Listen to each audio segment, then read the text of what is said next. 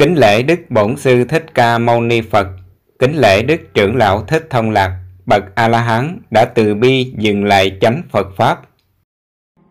Dùng thần thông độ chúng sanh. Câu hỏi của Diệu Tâm.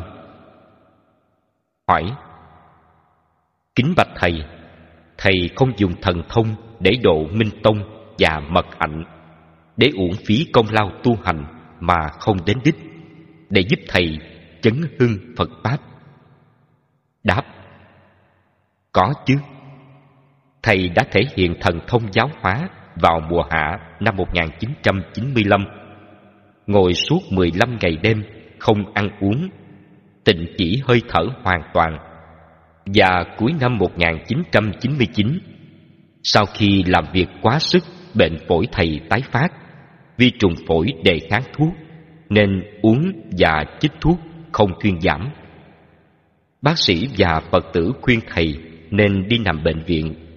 Mỗi lần ho đều khạc ra máu.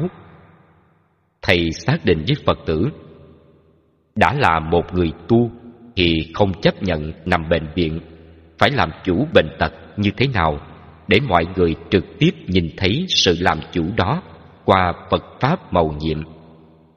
Thầy vào thất và xin cô út mỗi bữa ăn ngọ cho thầy thêm một ly nước cam tươi. Nếu không có, thì cho thầy một ly sữa.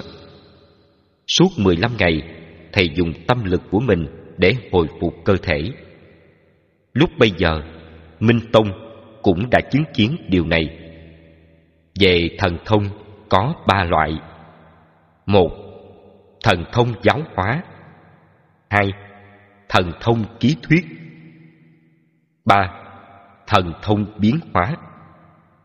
Những thần thông mà thầy vừa thể hiện ở trên là thần thông giáo hóa. Vì thần thông này có lợi ích rất lớn cho người tu tập như con đã thấy. Một, để chứng minh thầy nhập 15 ngày thử, không ăn uống, hơi thở hoàn toàn tịnh chỉ mà không chết. Đó là sự lợi ích làm chủ được sự sống chết. Hai, bệnh lao phổi, vi trùng, đề kháng thuốc thì bác sĩ cũng phải chết, huống chi là một người như thầy. Thế mà dùng tâm lực trị bệnh chỉ có 15 ngày mà cơ thể từ 35 kg tăng lên 44 kg và chỉ trong 12 tiếng đồng hồ không còn khạc ra máu nữa. Đức Phật đã không chấp nhận hai loại thần thông. Đó là thần thông ký thuyết và thần thông biến hóa. Hai loại thần thông này là thần thông huyễn hóa lừa đảo người, chỉ làm trò hí luận cho người giải trí. Do đó, thầy chẳng bao giờ dùng nó để lừa đảo ai cả, mặc dù thầy đủ khả năng sử dụng. Nhưng không thể sử dụng hai loại thần thông này để gieo vào lòng đệ tử của mình sự ham muốn. Người tu hành theo đạo Phật chỉ có lòng ham muốn duy nhất là ham muốn làm chủ bốn sự đau khổ của kiếp làm người. Sanh, già, bệnh, chết. Khi Minh Tông đến tin thầy tu, thì Minh Tông đã trèo lên tảng đá rất cao trước tổ đường để biểu diễn thiền định của mình thấy bản ngã của Minh Tông quá lộ liễu và khi được vào tu hành thì nhắm vào thần thông chứ không phải đi tìm sự thoát khổ.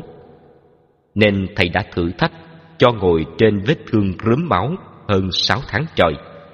Thế mà bản ngã cũng chưa từ bỏ.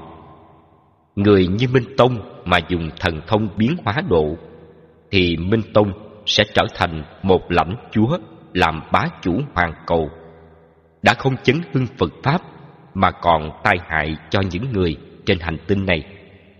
Minh Tông là một con người có đầu óc chính trị hơn là một nhà tu hành. Nhưng biết chuyển hóa thì cũng trở thành người tu hành tốt. Đạo Phật là đạo không ức chế tâm. Nên tâm còn hướng ra ngoài là đi ngược lại đạo Phật. Nhờ có những người tu không nghe lời dạy của Thầy, như một số quý thầy mà làm sáng tỏ thêm đường lối và giáo pháp của Đức Phật.